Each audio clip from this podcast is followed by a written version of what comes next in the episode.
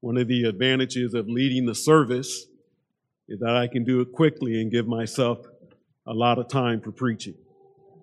And I'm just kidding, so don't take that too seriously.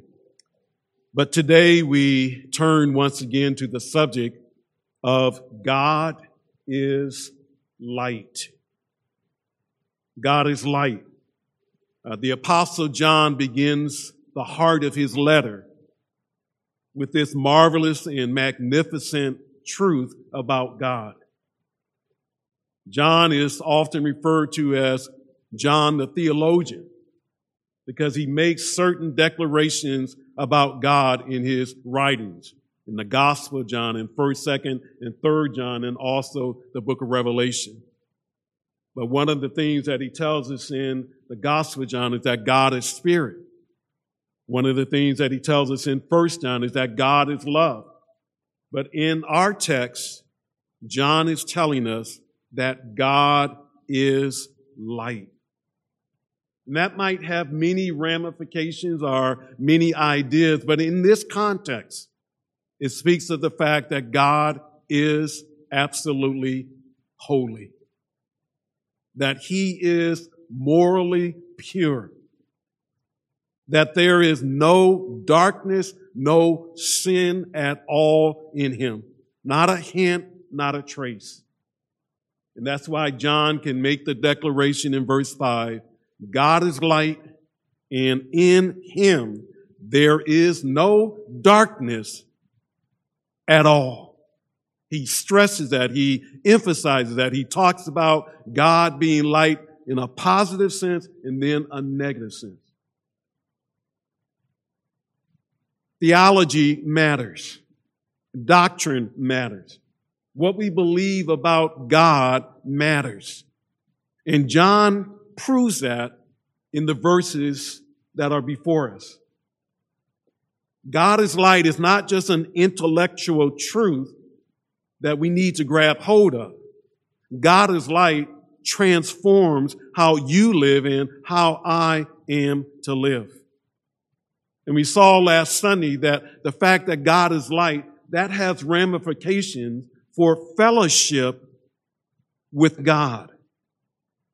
And, and we pointed out that that term fellowship means relationship. Not talking about food, not talking about eating, mean, not even talking about intimacy. When, when John says that someone claims to have fellowship with God, that person is saying, I have a relationship with God. And, John says it's not enough to just say that you have fellowship with God. It's not enough to say, I'm a Christian.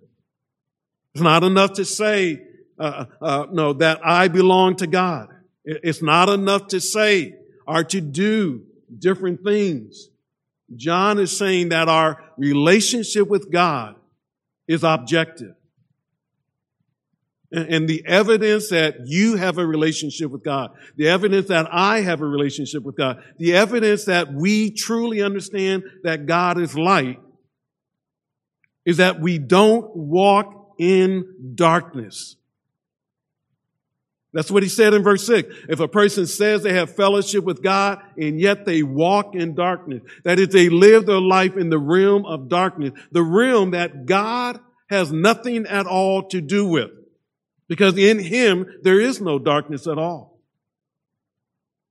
Evidence of fellowship with God is that we walk in the light as God himself is in the light when God saves us, when there is genuine salvation, we are put into a new realm. We used to be in the domain of darkness. Now we're in the domain of the Lord Jesus Christ. We're in the domain of light. And we are to live in that realm using God who is light as our standard, as our navigation system, as our model. That is, we seek to be obedient to the Word of God. It's not enough to say it. It's not enough to talk about it. fellowship with God is demonstrated in that you walk in the light. You're living in this new realm, this new atmosphere, just like God is in the light. And when you do that, you give evidence that you're genuinely saved. Don't tell me what you're saying, John says. John says that the barometer is not what you say. If we say we have fellowship with God, John says the barometer is how you walk. And when you walk in the light, as God is in the light, the, the result is you have fellowship with your brothers and sisters in Christ. John says it's hard for you to demonstrate to me and prove to me that you're a Christian, that you have a relationship with God if you don't want to be with Christians. It doesn't matter how many warts they have, how many hangups they have, how many problems they have. John says, if you don't want to be with your brothers and sisters in Christ, it's hard for me to see that you have a vertical relationship with God. And I'll just make this plain. People who don't want to come to church, people who have deconstructed, and we'll talk about that in a few weeks. But people who basically said, I'm done with church. I'm done with Christianity. I'm done because I've been hurt. John says, if you are done with the people of God, that's evidence that you don't have fellowship and a relationship with God. And not only that, John says, when you have a relationship with God, when you have fellowship with God, you're not perfect. You do know that, I hope, that you're not perfect. And we're going to talk about that a little bit more, but we know we're not perfect. Why? Because John says one of the results of when you're having a relationship with God, when you walk in the light as He in the, in the light, one of the results is, as He says at the end of verse 7, that the blood of Jesus, His Son, cleanses us from all sin. I'm thankful that as a child of God, that there is the cleansing power of Jesus' blood. Now, I'm thankful and I'm grateful that I, I realize that I'm not perfect. And I'm, I'm reminded of that every day. Since my wife is not in here, I can talk about how I was just reminded yesterday. Glorious time at the men's conference, talking about the fear of God. Went home, took a nap, and knew I had some work to do for today. And my wife wanted to produce these wonderful invitations to the married couples for our sweethearts thing and she couldn't get it to work. And, uh, and when she doesn't get something to work, uh, she takes every avenue, every way to try to get it to work. I got a sermon to prepare. Don't be bothering me. I, I got something important to do. But God just had to stop me. Put away your sermon. Put away your preparation. Go help your wife. But my sinfulness manifests. I, I didn't want anything to do with it. And so I'm reminding it. And so I'm thankful that, that the blood of Jesus, God's son, continually, repeatedly cleanses me from all sin. I'm thankful for that. And so when you understand God is light, it has ramifications for fellowship, our relationship with God. You don't walk in darkness, but instead you walk in the light as He, God Himself, is in the light. But there's something else important about this doctrine, about this theology, that God is light. And that is, it has ramifications for sinfulness. And that's what I want to zero in on today. Just looking at verses 8 through 9. When we look at verse 8, there's another claim being made. And, remember, I, I mentioned this. We come to our text and it says, if we say. We saw that in verse 6. If we say we have fellowship with God and yet walk in darkness, we lie and do not practice the truth. Now we come to verse 8. Another if we say, another claim coming out of a person's mouth. If we say.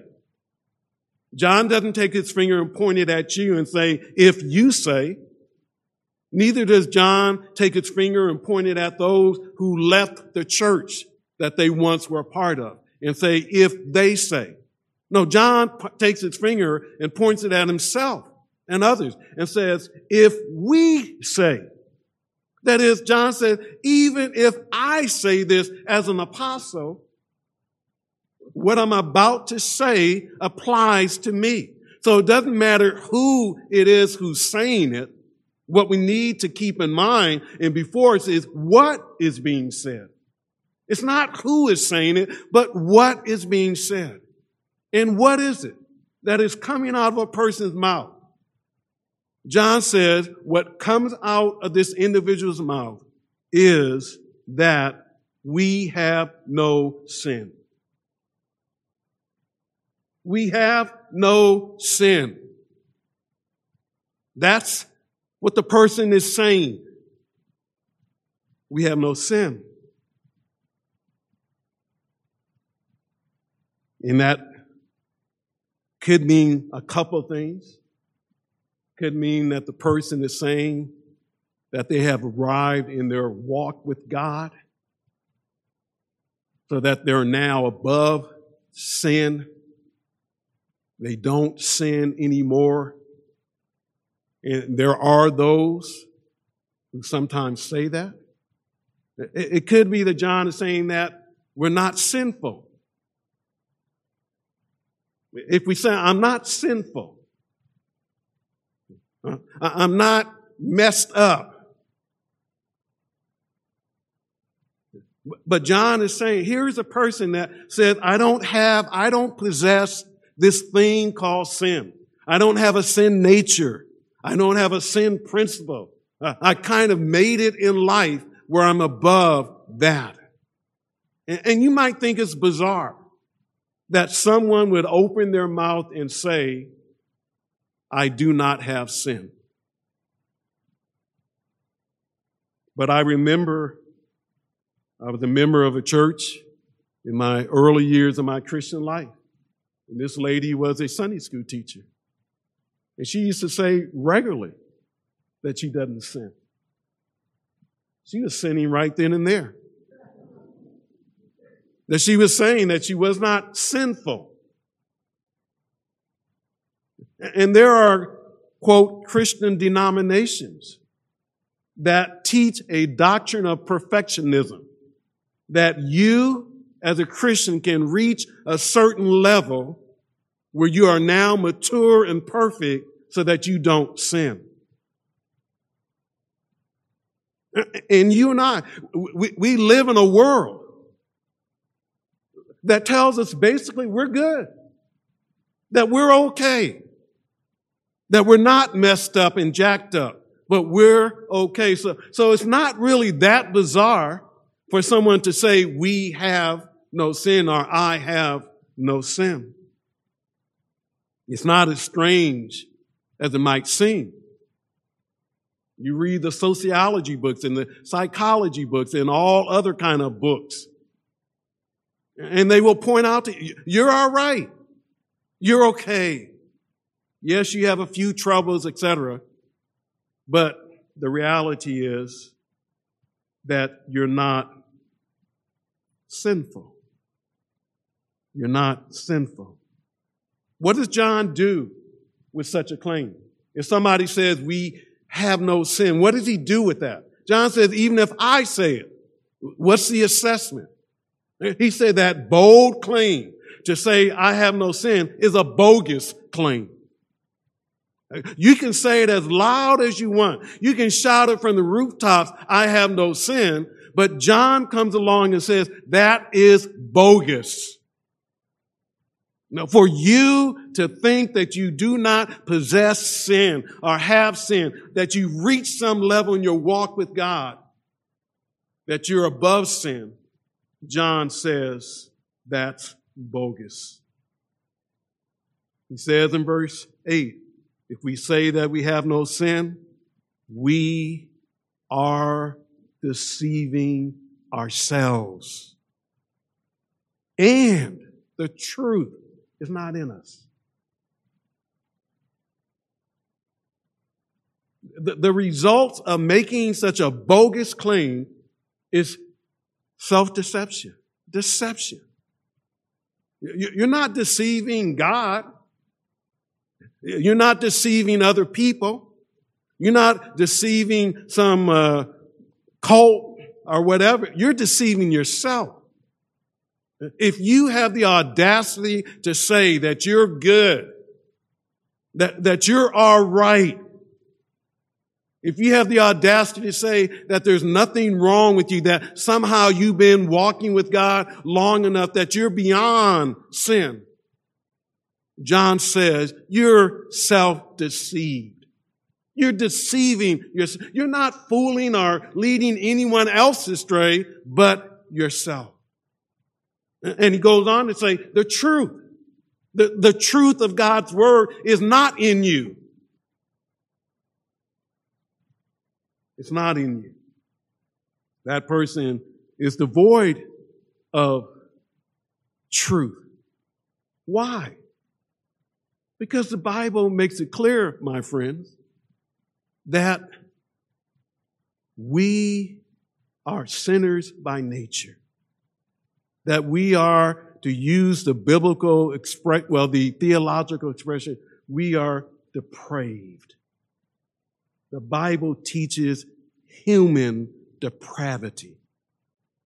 That all of us, men, women, boys, girls, doesn't matter what the color of your skin is, we're all jacked up. We're all messed up. Some to certain more uh, a greater degree than others. It doesn't say that all sin to the same level, but all of us sin some way, somehow. Our, our minds are darkened. The, the, words that come out of our mouth are corrupt.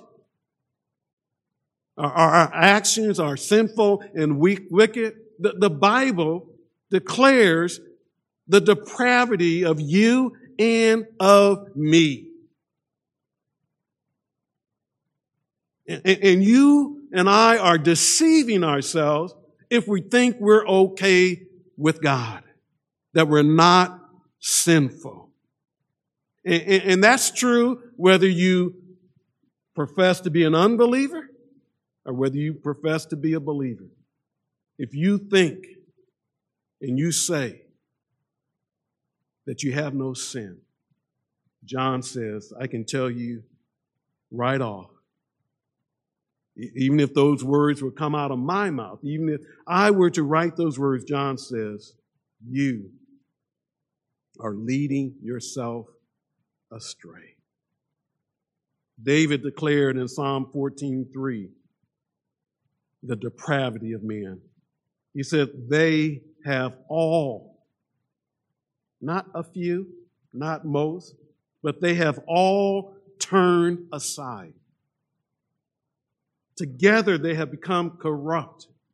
There is no one who does good, not even one.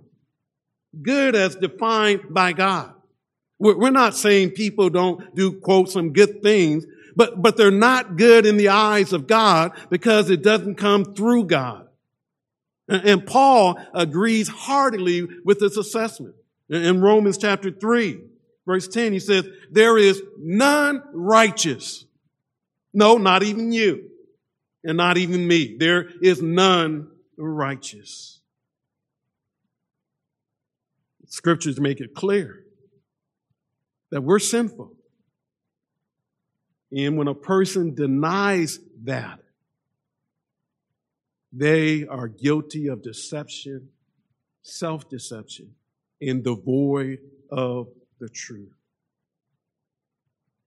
I don't know what mirror a person could be looking in to think that they're not sinful.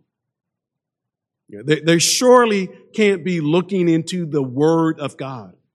And they surely cannot be assessing things from the fact that God is light and in Him is no darkness at all. Because when they look at their lives in light of who God is, holy God, perfect God, morally pure, they, they must come away with the conclusion that they are wicked, evil, dirty, and filthy. And my friends, that's why we need a Savior. Because we are jacked up. We are messed up. And the scripture doesn't pull any punches about that.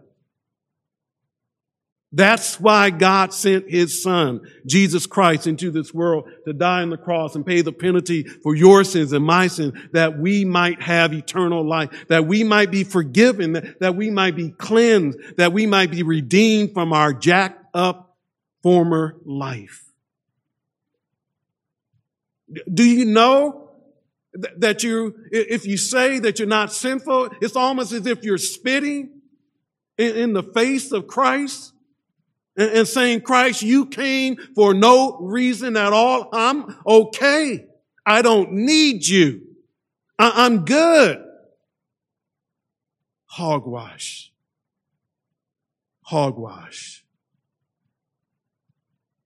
And so if you're without Christ today, if you're standing in your own, quote, goodness, you need salvation.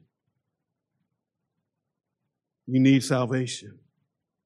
You need to have your sins forgiven, past, present, and future. But, but I want to say, even if you have been forgiven, even if you do have a relationship with God through the Lord Jesus Christ, you need to understand, and I need to understand, that we are sinful, even as Christians. We're sinful. Our response is not that we come to God for salvation, to be forgiven all of our sins. Our response is different. And John talks about that in verse 9. I want to turn our attention away from the claim that denied sinfulness. If we say we have no sin and turn our attention now to the confession that affirms sinfulness. I want us to turn from if we say to if we confess. The, the genuine Christian, the, the person who has been saved by God, doesn't deny his sinfulness. He affirms it. And the way that you and I affirm our sinfulness is through what we confess. And so in this well-known verse, John begins by saying, if we confess our sins. That's what Christians do. That's what Christians who are sinful do. They don't deny their sinfulness. They don't say, well, I've risen above my sinfulness. They don't say, well, I'm perfect and mature. I'm beyond sin. No, they confess their sins. And it's interesting, John doesn't say they confess sin, they confess individual sins. And to confess means to say the same thing that God says about your sin. It means to agree, to say the same thing. So that when I commit an act of sin, I'm saying the same thing about my act of sin that God says. And God doesn't say it was an excuse. I, I slipped. I slid. No, God calls it a sin. When I lie, it's a sin. When I'm guilty of pornography or, or, when I'm guilty of adultery or when I'm guilty of gossip, we don't sugarcoat it. We don't give it new names. Same sex marriage is sinful marriage. A man married to a man is not even recognized by God. A woman married to a woman is not recognized by God. That's sin. For, for a husband to be unfaithful to his wife, that is sin. Uh, don't stand up and say, well, times have changed. We've been enlightened. We come so far. No, we come so backwards. Our depravity is manifesting itself.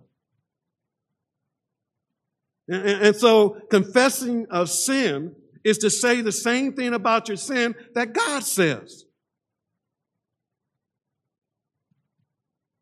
And he calls it what it is that you miss the mark, that you did not depend upon me. You have rebelled against me. In fact, John speaks of sin as rebellion, taking your fist and putting it in the face of God and saying, I'm going to do what I want to do. Sin is lawlessness. Sin is rebellion. Sin is unrighteousness. And when I confess my sin, when a believer confesses their sin, it's more than just admitting that I've sinned. But according to Proverbs 28 13, it's the confession is joined by forsaking. And you might want to write that down. Proverbs 28 13. It's not enough just to confess, but it says those who confess and forsake. There's a joining of those two together. And obviously this confession is to God and you come before God. And not only do you say the same thing that God says about your sin, but the intent of your heart when you say those words is to forsake your sin. So God, I am guilty. I have sinned in looking at pornography.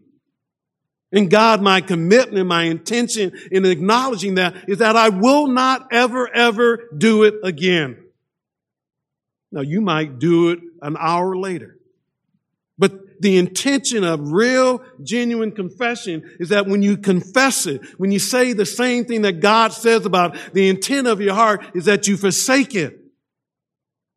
You are saying with your heart that I will not do this again. And God, I need your grace and your enablement to do that. God has given us examples in Scripture of those who have confessed their sins personally and corporately. David is a prime example of one who confessed his sin personally. He writes about it in Psalm 32 and Psalm 51. After his sin of of adultery with Bathsheba, sleeping with another man's wife. It took David a while, but God knows how to break us. If you belong to Him, and you think that you can just ignore sin, sweep it under the rug, David thought that. Remember, he sent the prophet Nathan to him and gave David a little story. And the bottom line is David, you are the man. You're on your high and holy horse, but you have sinned against God. And David writes about that in Psalm 51 and Psalm 32. But in Psalm 32, verse 5, he says, I acknowledged my sin to thee. He's talking to God. I acknowledged it. In my iniquity, I, I, I didn't hide. I said, I will confess my transgressions to the Lord. Th- that's what individual confession of sin looks like. If you really want to see it, read Psalm 51. But, but corporate confession. You and I, uh, as a church, members of Fairview, we need to be confessing our sins corporately. We fall short as a church. We have members who don't want to come to the worship service. That sports and games and other things are more important.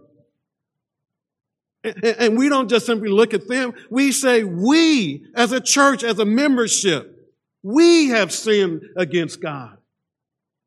And so you read Nehemiah 9 and you read Daniel 9 and they confess the sins of the people of God. Daniel chapter 9 says, I prayed to the Lord my God and confessed and said, Alas, O Lord, the great and awesome God who keeps his covenant and loving kindness for those who love him and keep his commandments. We, not me, we have sinned.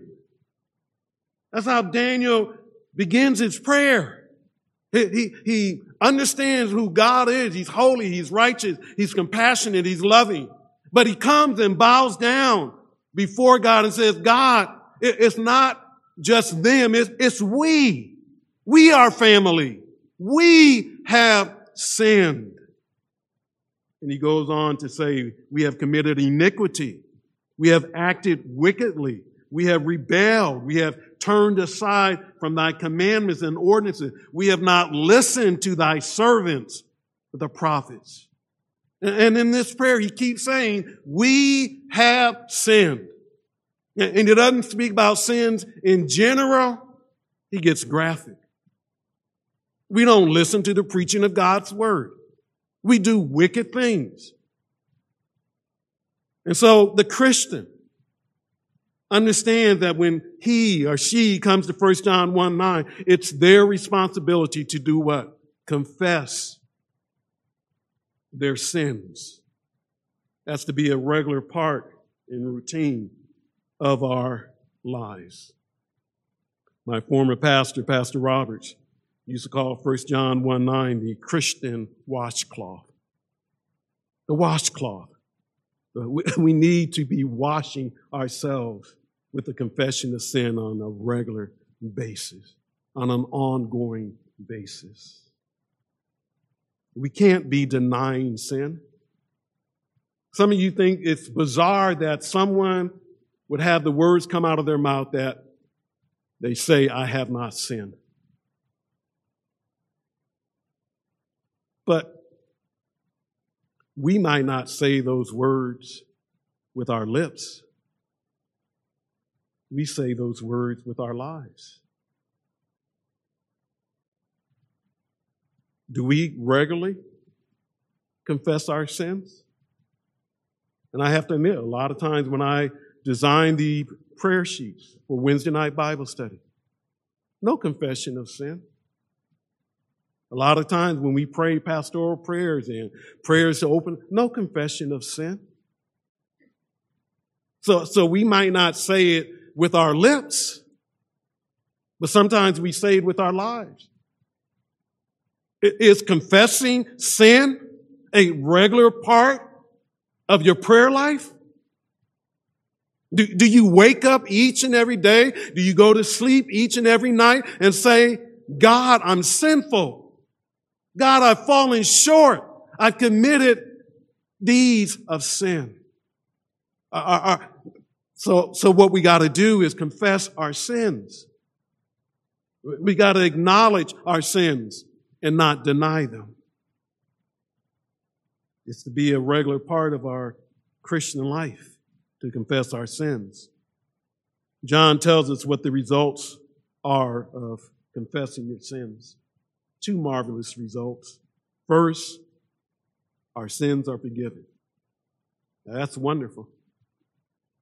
To know that your sins can be forgiven. Doesn't matter how big or how small. Doesn't matter how many times you do the same old thing. Good news is that if you confess your sins and say the same thing that God says about your sins, your sins can be forgiven. And he's saying that to Christians. He's saying, Christian, we need to recognize our sinfulness. We need to understand that our sinfulness can hinder, not change, it can hinder our relationship with God. All of our sins, past, present, and future, have been forgiven. Nothing can change my relationship with God. It is sealed. It is done that I am a child of God. But the intimacy, the closeness, the enjoyment of God can be affected by personal sins. And so we want those sins not to be a barrier to that closeness. They need to be forgiven. Not for salvation's sake, for sanctification's sake, so to speak, for intimacy and relationship with God. And so John says one of the results of confessing your sins is this idea that you and I are forgiven. Our sins are forgiven. But then he goes on to say, not only that, but at the end of verse 9, to cleanse us from all unrighteousness. Cleansing. Sin defiles, sin dirties, sin make you mucky and ugly, etc., etc. And you need the Christian washcloth. You need to confess your sins so that you're cleansed from all sin. So even as a Christian, I will sin. John is going to address what our attitude is. We shouldn't want to sin, but we can sin. And when we do sin, we need to confess our sins to God. Now, I want to end with something that is truly marvelous that I haven't mentioned, that I skipped right over. Can I really be sure that if I confess my sins, that I will be forgiven and cleansed from sin. It, it, it, has nothing to do with the act of confession. So don't you dare leave this place and think, well, if I confess my sins, that that act gives me forgiveness of sins and cleansing from sin. No, that's why John says if we confess our sins, and he brings God in the picture, he is faithful. And he is righteous to forgive us our sins and to cleanse us from all unrighteousness. God recognizes the act of confession and he does something that only He can do. Only He can forgive sin. The, the, the Pharisees and the scribes, remember in Mark 2, they got it right. They said only God can forgive sin. They just didn't understand that Jesus Christ is God. And Jesus Christ forgave that paralytic sin and told him, pick up your bed and walk as proof that I forgive sin.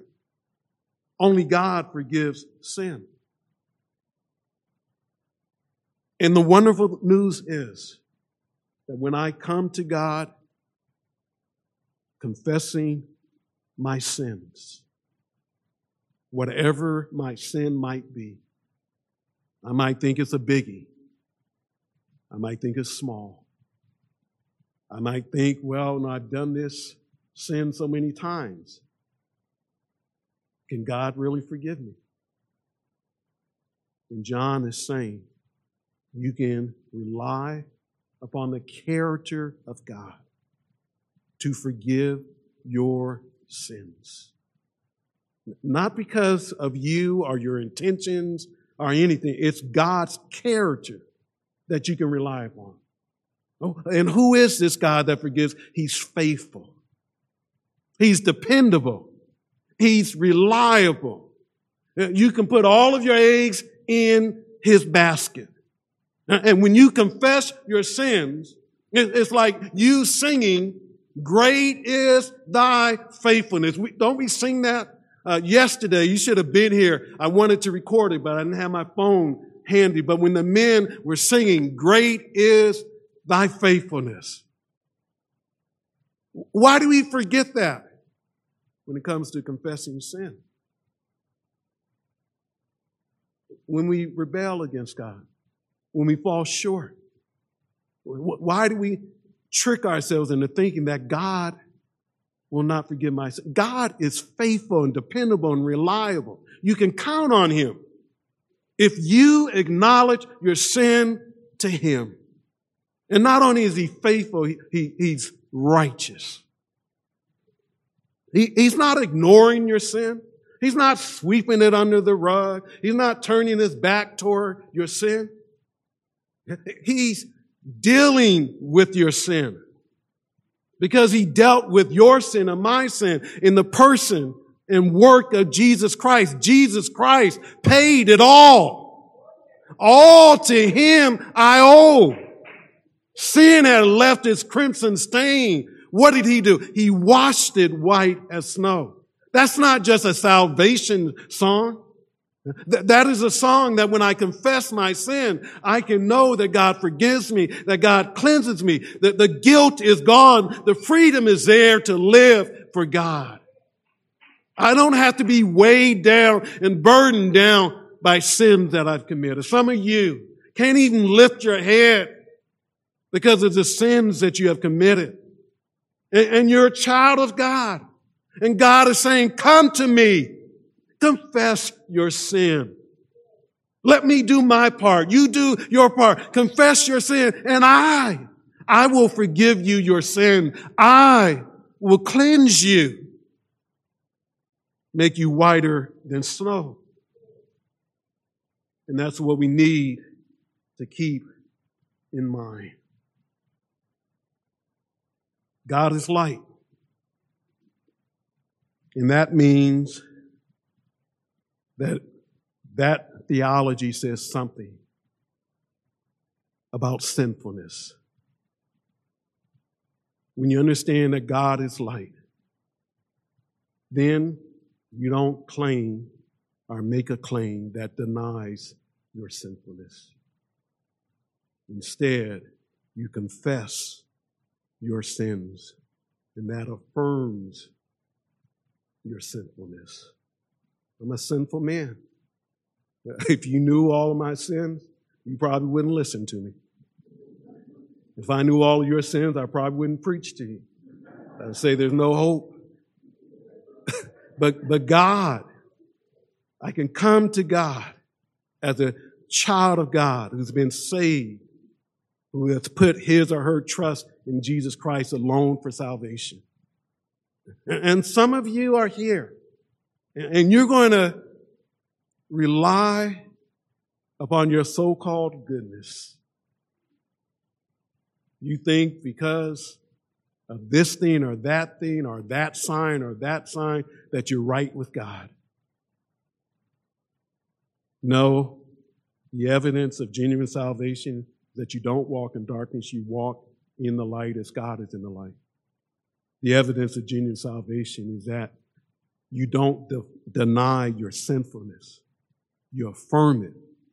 In the way that you affirm it is that you and I take time on a regular basis to say the same thing about our sins that God says. And God says, I'll do the rest. You, you just say the right thing, the same thing that I say. You just admit your sin and forsake your sin. I'll do the rest. I'll do the forgiving. I will do the cleansing. And we can walk in that freedom as children of God. We're not perfect. We sin. And when we sin, we confess our sins to the God who is faithful to forgive us our sins and to cleanse us from all sin and unrighteousness. Next Lord's Day, we'll finish up this passage by looking at the whole issue of the ramifications that God is like when it comes to sinful acts. It might sound the same, so come next Sunday and see how it's different. Let's pray together. Dear Heavenly Father, we thank you for who you are, that you are light, that you are faithful, that you are righteous. And Lord, help us to live in light of who you are. Help us to have a right view of sin. And particularly, Lord, open our eyes to see our sinfulness. Whether we're an unbeliever or a believer, help us to see our depravity. Help us to see how everything in our life is affected by sin. And Father, for those of us who know you, for those of us who belong to you, we're sinful also. And you know that. And you've made provisions for our sinfulness and our sins. You sent your wonderful Son, the Lord Jesus Christ, to die on the cross and to pay the penalty for all of our sins, to take our place. So, Father, may it be our regular practice that we acknowledge our sinfulness by confessing our sins. And thank you for the wonderful promise. All we have to do is confess and forsake, and it's all in your hands. You have promised that you will forgive us, that you will cleanse us. Oh God, I pray for those under the sound of my voice who need the washcloth of 1 John 1 9, whose feet are, are dirty, even though they are a child of God. I pray that the washcloth of 1 John 1 9 will be applied to their feet and that they will experience freedom from sin and cleansing from sin. You are so good to us, and we thank you. We pray this in Jesus' name. Amen.